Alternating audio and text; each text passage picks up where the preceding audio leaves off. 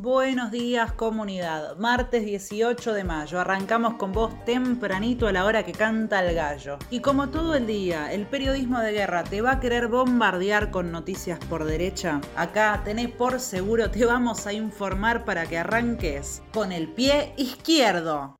Ayer en Chile fueron las elecciones a la Convención Constituyente, a gobernadores y alcaldes. El dato importante fue la derrota de los partidos tradicionales, de la derecha, la coalición de Piñera y la exconcertación. Este resultado refleja el desprestigio de las coaliciones políticas que gobernaron durante 30 años, desde el fin de la dictadura de Pinochet, y mantuvieron esa herencia, una herencia que fue cuestionada por las masivas movilizaciones del año 2019.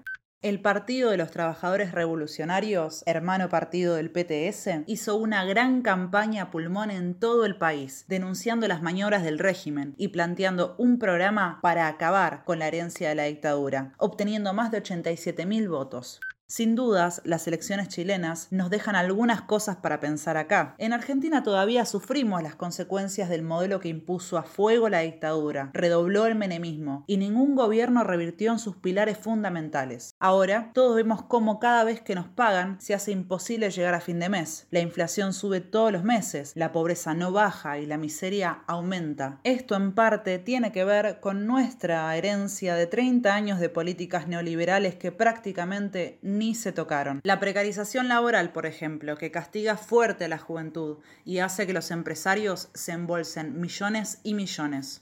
Por otro lado, la pandemia sigue golpeando fuerte. 28.680 contagios y 505 muertes en 24 horas en la Argentina. En Santa Fe se anunció un colapso del sistema y la reta evalúa nuevas restricciones. A pesar de esta situación, ni el gobierno ni la oposición quieren discutir un plan serio de medidas para hacerle frente a la segunda ola.